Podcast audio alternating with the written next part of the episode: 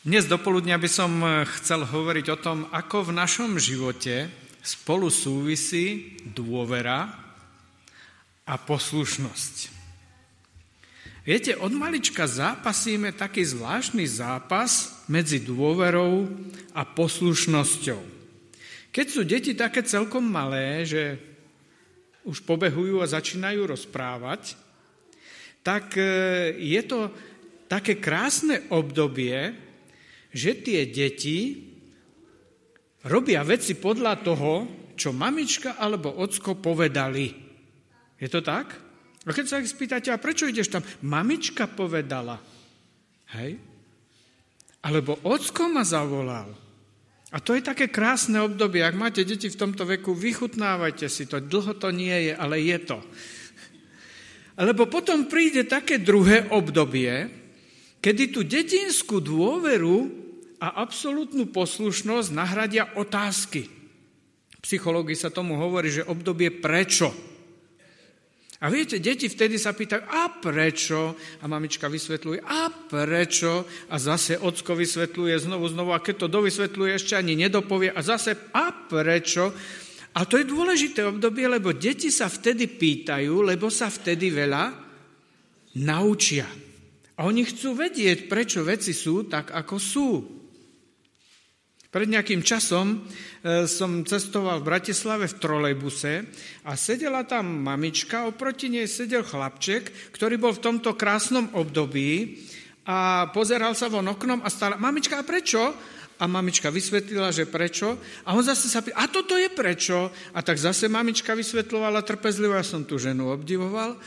Ja si hovorím, no tá má úžasnú trpezlivosť, lebo ona mu to naozaj láskavo všetko dopodrobná vysvetloval, on prikyvoval, prikyvoval, prikyvoval a ešte neskončila už sa a prečo?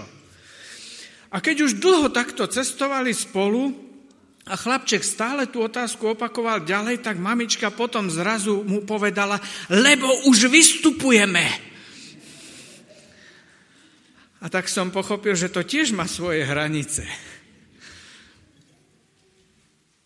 A potom dostanete sa do obdobia, kedy svojim deťom začneme hovoriť, prosím ťa, nepýtaj sa a poslúchaj. Lebo ty teraz to nemôžeš pochopiť, prečo to tak je.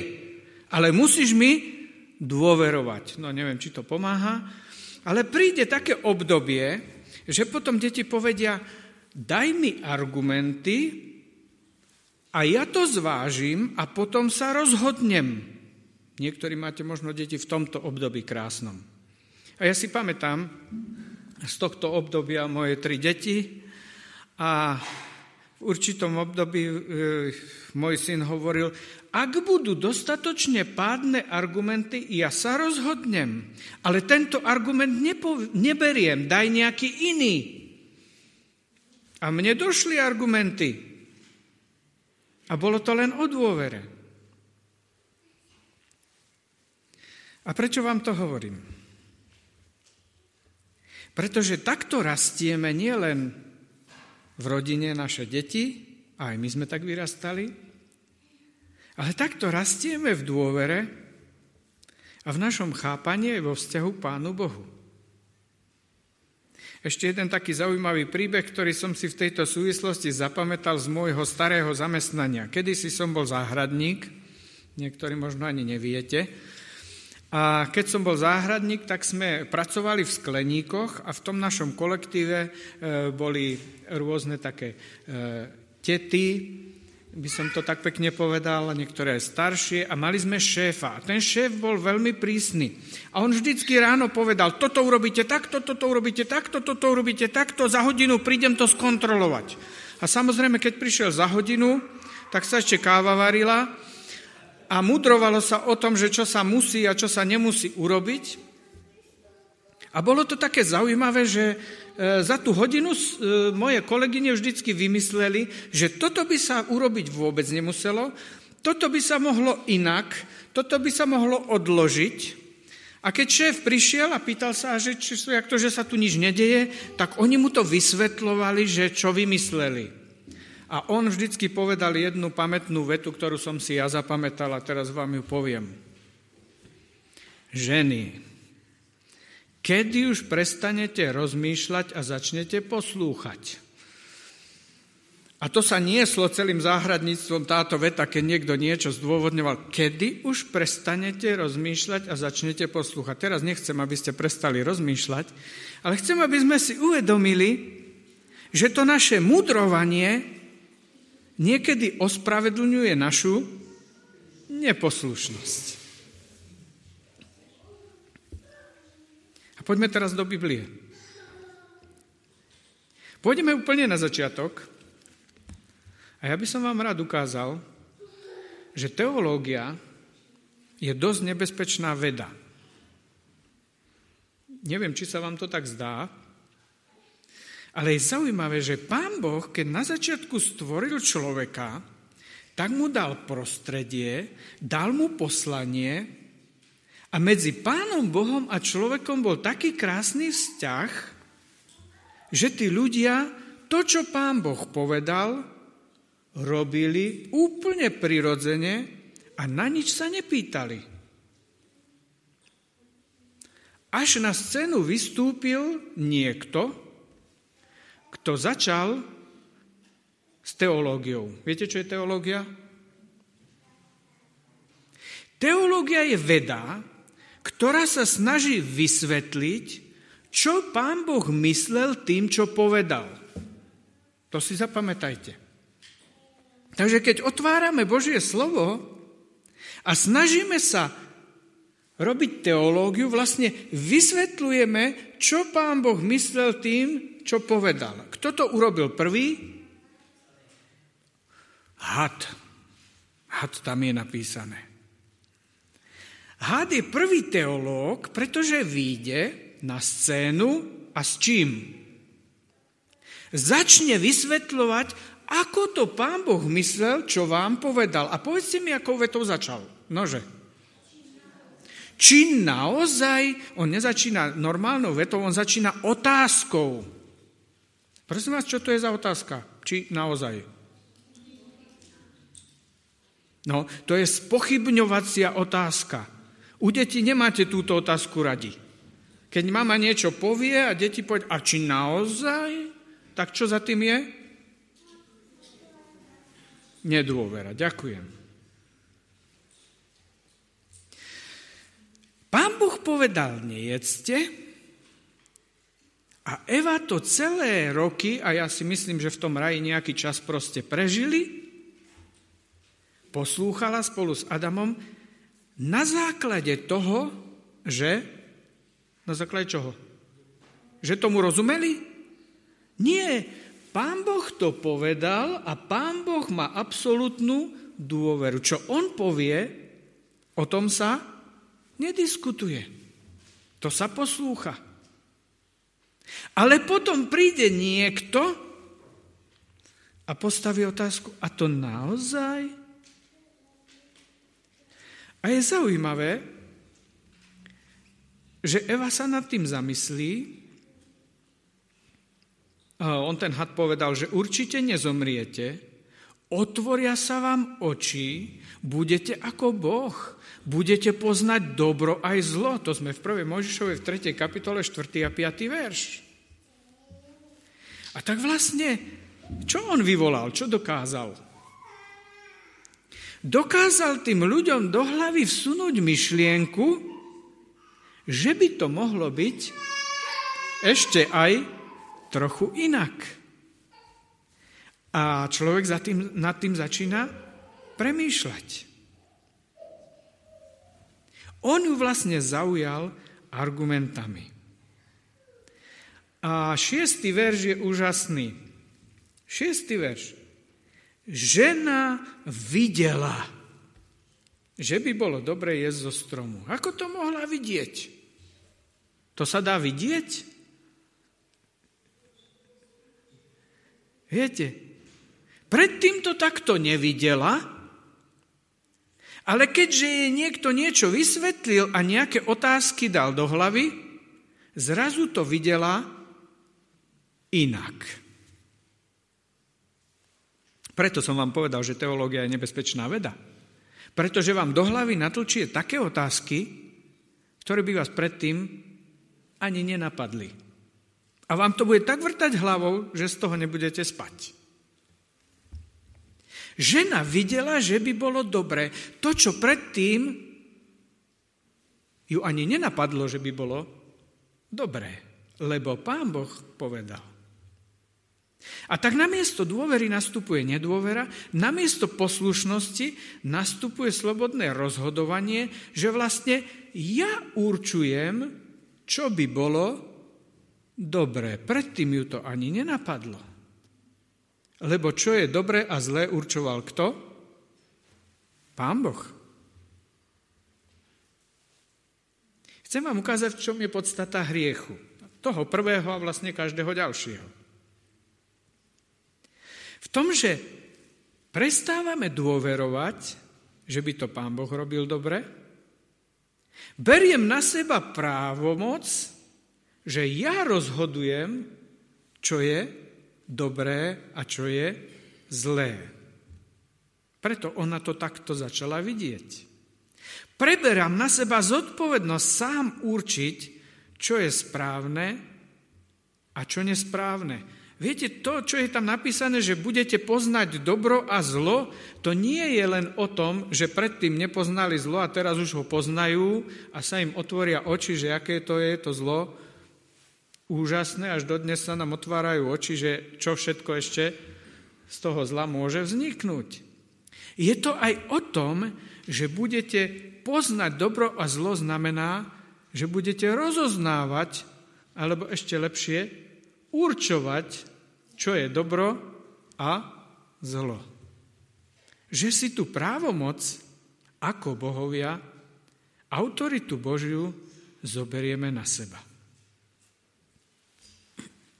Viete, čo pre mňa je na tom celom príbehu zvláštne?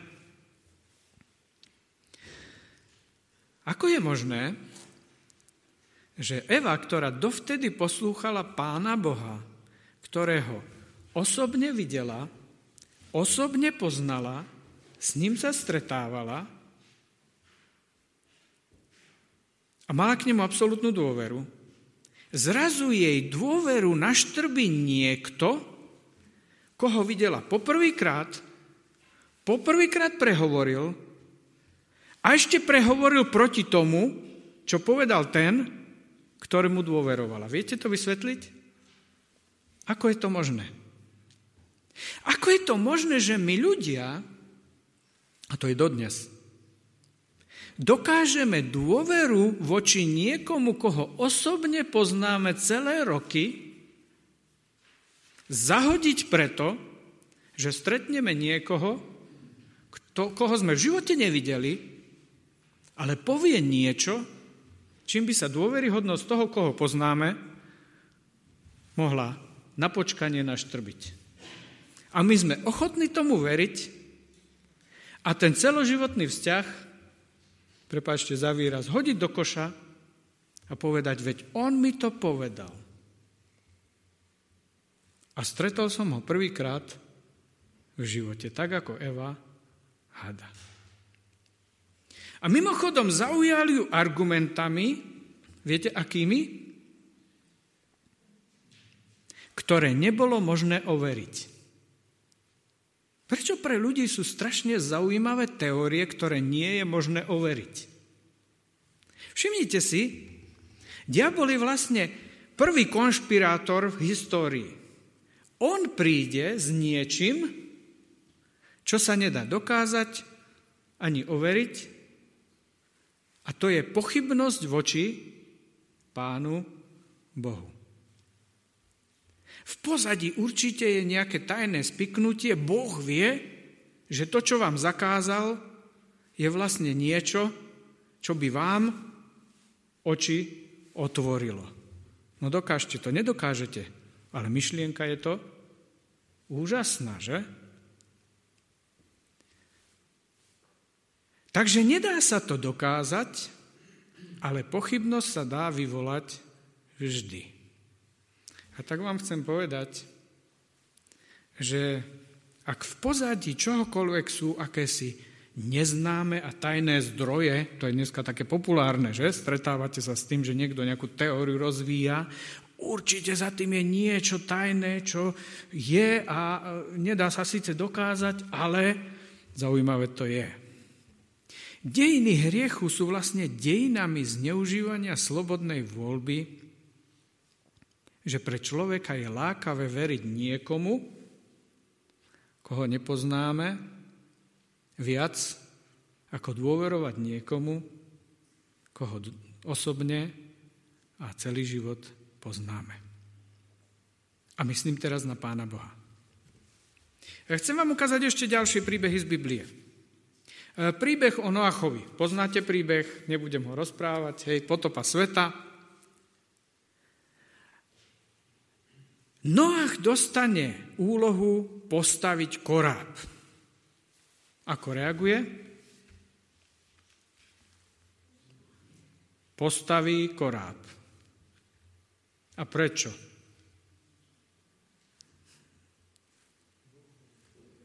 Lebo povedal, pán Boh, s ktorým mám vzťah a ktorému dôverujem. A teraz sa vás chcem spýtať, a na čej strane boli argumenty? Na strane Noacha alebo na strane ľudí, ktorí boli okolo? Ľudí. Pán Boh tomu Noachovi nevysvetlil ani klimatológiu, ani hydrológiu, ani geológiu, ani nič z toho, čo predchádzalo po tobe, aby Noé pochopil a na základe toho, že to pochopil, tak začal ten koráb stavať. Pán Boh jednoducho povie, vieš, urobíš si koráb z góferového dreva takých a takých rozmerov bodka. A Noach, pretože má vzťah s pánom Bohom a vie, že to, čo povie pán Boh, sa berie vážne, si nekladie otázku, ktorú si kladú iní, aká potopa, kde potopa, veď nepršalo, to nikdy nebolo, prečo by som to ja mal riešiť. Pretože Noach sa rozhoduje podľa toho, kto hovorí a nie podľa toho, čo hovorí. Pretože keby počúval, čo hovorí, tak počúva tých ľudí, ktorí hovorili toto a kde to má nejakú logiku. Iný príbeh. E, Abraham. Príbeh o Abrahamovi poznáte? Je zaujímavé. Abraham vyšiel z mesta. Akého? Úr. V meste Úr Chaldejov bolo také pohanstvo, že sa obetovali deti. Potom odtiaľ odišiel, kam išiel? Do Cháranu. V sa e, obetovali zase deti, bol tam kult, kult mesiaca. A pán Boh mu hovorí, aj odtade vyjdeš, takže počkal do smrti svojho otca, potom odišiel a opustil mesta úplne a stal sa pastierom a chodil po horách. A takto to robil celý svoj život. Pán Boh mu zasľuboval syna, mimochodom, koľko má rokov, keď sa ho dočkal? 100 rokov, cez 100 rokov už. A keď už konečne má toho chlapca, tak pán Boh mu povie, a teraz pôjdeš na vrch mória a toho syna obetuješ. A teraz vám chcem povedať, čo si myslíte, že sa začalo točiť v Abrahamovej hlave? To snad nemyslí pán Boh vážne? Deti sa obetovali aj v Úr, aj v Cháran a pán Boh povedal, že stade mám výjsť, že toto teda robiť nebudem. A teraz pán Boh povie, choď a obetuj syna. Keď sa trošku žijem do tej situácie, mám dvoch synov, tak si hovorím, to bolo husté. A čím sa riadil Abraham? Čo povedal, alebo kto povedal? Abraham vedel, že celý život ma pán Boh viedol. Vždy, keď mi pán Boh povedal, tak to bolo to, čo stálo za to poslúchnuť. A teraz zase pán Boh hovorí niečo, čo mu nerozumiem. Mimochodom nerozumiem ani prečo má odísť z úr, ani prečo má odísť z Cháranu a prečo sa má z mestského človeka stať pastier. Ale prinieslo to požehnanie. Abraham ide, 1. Možišova 22.8, ide s ním ten Izák a kladie si otázku. Akú otázky tam kladol? Otče, drevo máme, oheň máme, nezabudli sme dačo. Mne to tak pripomína, že ja keď idem nakupovať a manželka mi povie viac ako dve veci, tak ja hovorím, prosím ťa, daj mi lístok, ja si to napíšem. Dve veci si ešte viem zapamätať, ale tri už je veľa. Tak aj toto mi pripomína. Drevo máme, oheň máme, nezabudli sme na niečo. A čo povie Abraham? Boh si opatrí ovečku na zápalnú obeď môj synu. A krásne to pokračuje. A zase len išli obidvaja spolu. A zase len išli obidvaja spolu. Pretože Abraham vedel, kto hovorí, že to je Pán Boh. A vedel, že vždy poslúchal a vždy aj poslúchať bude, čo Pán Boh hovorí, aj keď teraz tomu nerozumie. A toto už je asi vysoká škola. Tej zásady. Najprv posluchni, potom pochopíš. Prosím vás, čo je pre vás ťažšie? Najprv posluchnúť a potom pochopiť? Alebo najprv pochopiť a potom posluchnúť? Čo je ťažšie? Mám to zopakovať? Najprv posluchni, potom pochopíš alebo najprv pochopíš a potom sa rozhodneš, či poslúchneš. Prvé je ťažšie. Čo nám je vlastné? No to druhé, samozrejme. Najprv mi to vysvetlí, ja to pochopím, potom sa rozhodnem a uvidím, čo s tým spravím. Takto fungujeme. Ale pán Boh ľudí učil, že vo veciach viery a osobného vzťahu k Pánu Bohu veci fungujú inak. Ešte iný príbeh. Druhá Mojžišova, 15. kapitola. Boží ľud je vyvedený z Egypta. A pán Boh im povie toto. 2. Mojžišova 15.26. Čítali sme to ako základný text. Ak budeš naozaj poslúchať hlas hospodina svojho Boha, a budeš robiť to, čo je v jeho očiach správne, ak poslúchneš jeho príkazy a zachováš všetky jeho ustanovenia, neodopustím na teba nejakú chorobu, akú som dopustil na egyptianov, lebo ja hospodin, som tvoj lekár. A potom máte celý zoznam toho, čo im pán Boh ako lekár povie, že majú robiť.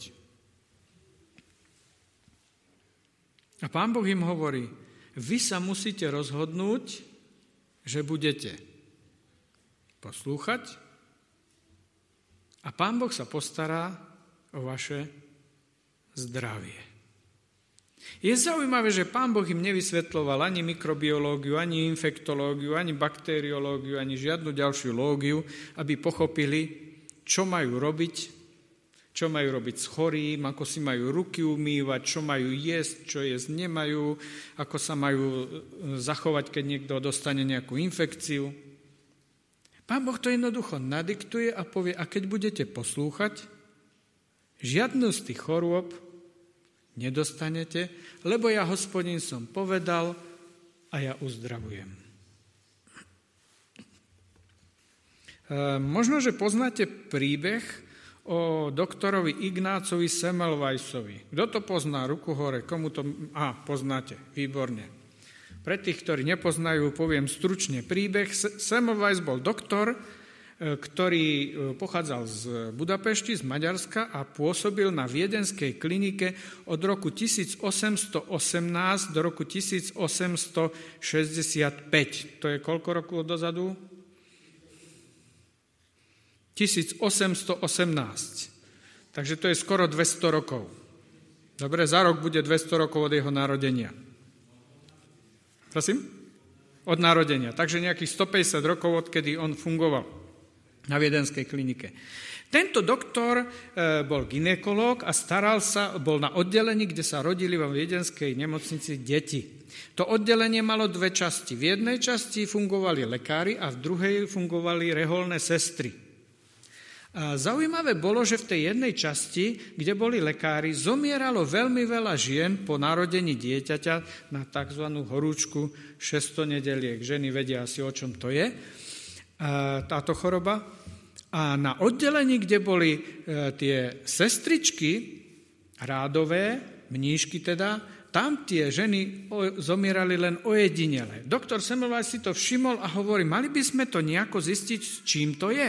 A tak spravili test. Vymenili osadenstvo a tak lekári prešli do toho pavilónu, kde predtým boli sestričky a sestričky prešli tam, kde boli lekári. Úmrtnosť išla za mužmi. A doktor Semmelweis si hovorí, v čom to je? Čo robíme inak? A zistil, čo robia inak. Reholné sestry sa starali o ženy pri pôrode a po pôrode. Lekári, okrem toho, že sa starali o ženy pri pôrode a po pôrode, ešte chodili aj na pitevňu. To bolo iné. A doktor Samuel si hovorí, čo si to má spoločné s tou pitevňou? My tu smrť nejako tým ženám prenášame. A tak ho napadlo, čím asi ju prenášame, no asi rukami. A tak sa rozhodol, že lekári po použití pitevne by si mali umyť ruky. Sa nad tým troška tak usmievate a to sme v roku 1818. A tak doktor Semovaj zaviedol umývanie rúk po pitevni a zrazu sa zistilo, že úmrtnosť žien sa znížila na tú istú úroveň, ako mali mníšky. Nečakaná to vec, a teraz ešte zaujímavá e, ďalšia vedecká. Doktor Semmelweis kvôli tomuto svojmu opatreniu bol vyhlásený za šarlatána, z viedenskej kliniky ho vyhodili, odišiel späť do Budapešti a zomrel v zabudnutí, v depresiách, ako človek, ktorý bol neuznaný lekárskou vedou a spochybnené všetky jeho výskumy a celé jeho životné dielo v roku 1865. 100 rokov na to som sa ja narodil, vďaka Bohu za to, že vtedy sa už ruky umývali. No dobre, prečo vám to rozprávam? A čo to povedal pán Boh Mojžišovi? Spomínate si o tej hygiene a o tej čistote a o tom opratí rúk? oprati rúcha a umyti rúk. A do večera nečistý. A to kedy bolo? Koľko rokov dozadu? To sme pred našim letopočtom a veľmi hlboko. 1500 rokov.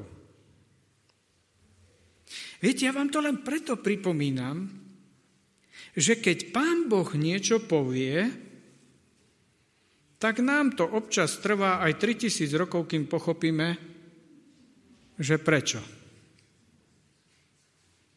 Máme občas meškanie.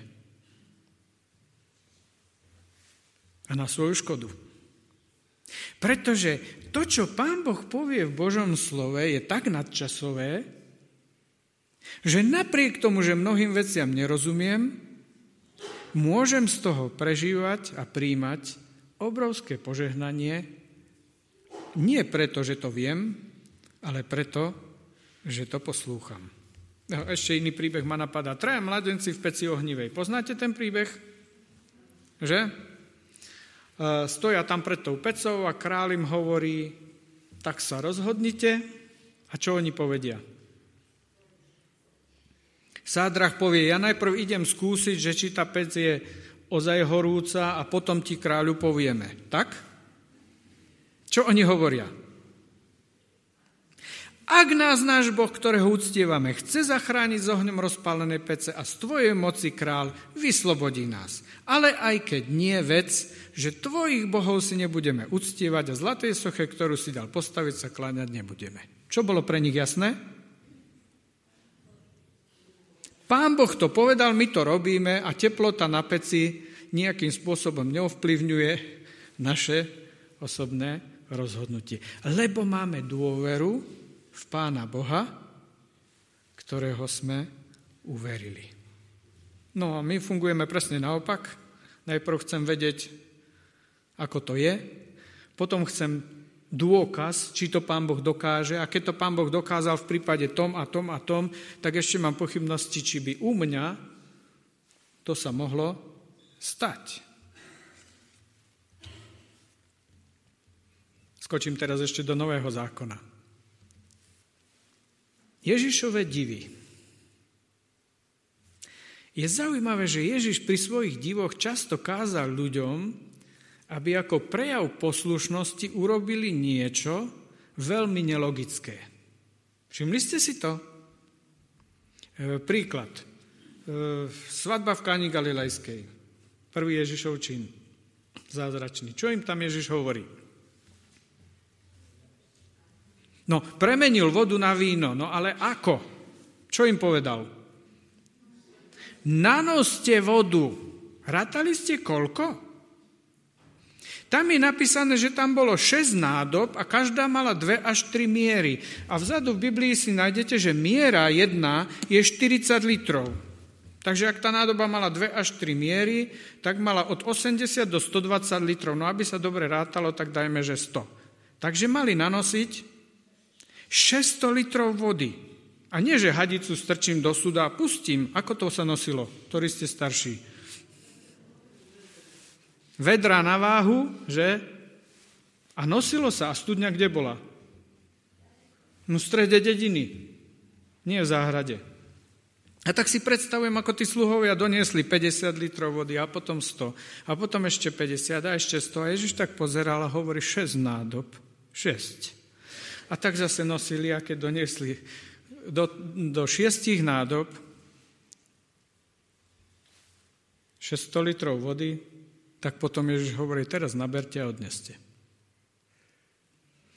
A tak rozmýšľajte, prečo to Ježiš neurobil, že aj tá voda sa tam, viete, zrazu objavila. Pretože Ježiš pri svojich divoch ako prejav dôvery a poslušnosti od ľudí očakával, že urobia to, čo oni môžu urobiť, aby Ježiš mohol urobiť to, čo môže urobiť len Pán Boh.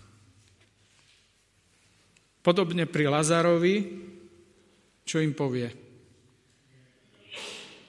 Odvalte kameň. A to bol veľký prejav viery, lebo ľudia hovorí, no keď odvalíme ten kameň, tak stade z tej diery, viete, čo vyjde. Neskutočný zápach rozkladajúcej sa mŕtvoli. A pán Ježiš hovorí, odvalte kameň. A oni odvalili. Alebo slepý pri rybníku. Čo mu Ježiš hovorí? Tam je napísaný taký zvláštny liečebný postup. Naplul do prachu, spravil z toho kašu, ani to nechcem znázorňovať, že ako to bolo, lebo to dosť ako nechutne vyzerá. Natrel mu to na oči, no a ja si myslím, keby mňa takto očný liečil, tak by som asi z ordinácie utiekol a povedal by som, no to bol veľký omyl k tomuto lekárovi sa zapísať na vyšetrenie. A Ježiš to urobí a povie mu, a teraz choď a umy sa. A všetci ľudia si museli hovoriť, a to prečo? A viera toho človeka sa prejavila práve v tom, ako išiel. A Ježiš učil ľudí, najprv poslúchni a potom pochopíš. Pretože poslušnosťou uznávam vyššiu autoritu, on rozhodol, ja rešpektujem. Poslušnosťou prejavujem dôveru, on vie, čo je pre mňa dobré. A to tretie, poslušnosťou sa vzdávam vlastnej vôle, pretože on rozhoduje na miesto mňa. No a teraz, aby som to vyvážil, niekto môže z tohoto mať dojem, že som vám dnes rozprával o tom, že máte vypnúť rozum. A zľavu poslúchať. Prosím vás, s ľuďmi, ktorí vypnú rozum, je veľký problém. Viete prečo? Pretože sú ochotní poslúchať hoci koho, nech povie hoci čo. Ale my musíme mať veľmi zapnutý rozum. Na čo? Aby sme rozoznali, kto k nám prehovára. A to je veľmi dôležité. Eva vypla v čom? že nesledovala, kto hovorí. Ale zamerala sa na to, ako zaujímavo hovorí. A došlo to tam, kde to došlo. A my máme naozaj sklon veriť neznámym a neveriť tomu, koho poznáme. Uh, dovolte mi, aby som ešte chvíľočku vám niečo povedal o slobodnej vôli. Prosím vás, e, my sme tak presvedčení o tej slobodnej vôli a ja sa vás chcem spýtať, kde v Biblii je napísané, že máme slobodnú vôľu? Výraz slobodná vôľa je v Biblii? Kde tam je? Ak nájdete, tak mi dajte vedieť. Ja som sa snažil to tam hľadať a som to tam nenašiel. Viete, čo som v Biblii našiel? V Biblii som našiel dve kategórie ľudí. Jeden člo, jedna kategória to je človek poslušný Božej vôli a druhá kategória je človek nazvaný rohačkovým výrazom svojvoľník. A čo je medzi tým?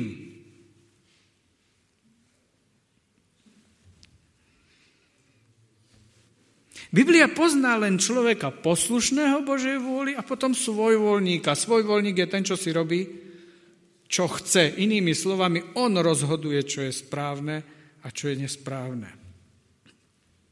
Ten pojem slobodná vôľa e, sme vymysleli v novoveku práve preto, aby sme dali najavo alebo zdôraznili, že už za nás nebude rozhodovať pán Boh, církev, niekto druhý, ale my sami budeme rozhodovať. A to je 19.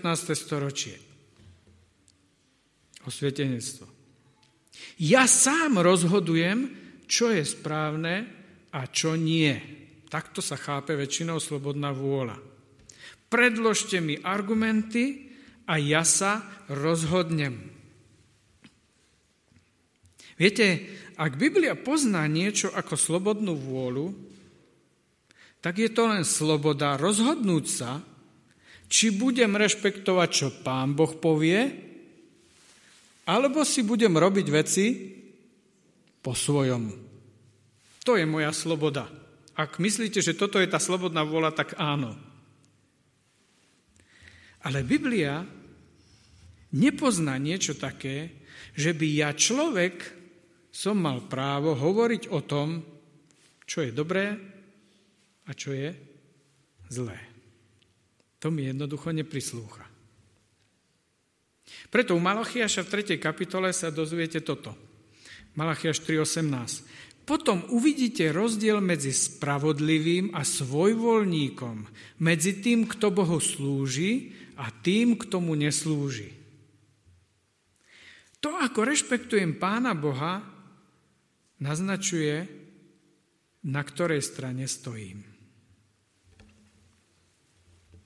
A dovolte mi na záver ešte ukázať jeden biblický text, ktorý mňa v tejto súvislosti skutočne dostal, ktorý ukazuje, že dokonca ani biblické učenie, poznanie písma svätého nie sme schopní dokonalým spôsobom urobiť alebo spoznať, pokiaľ najprv nie sme rozhodnutí to konať. Teda najprv konaj, potom pochopíš.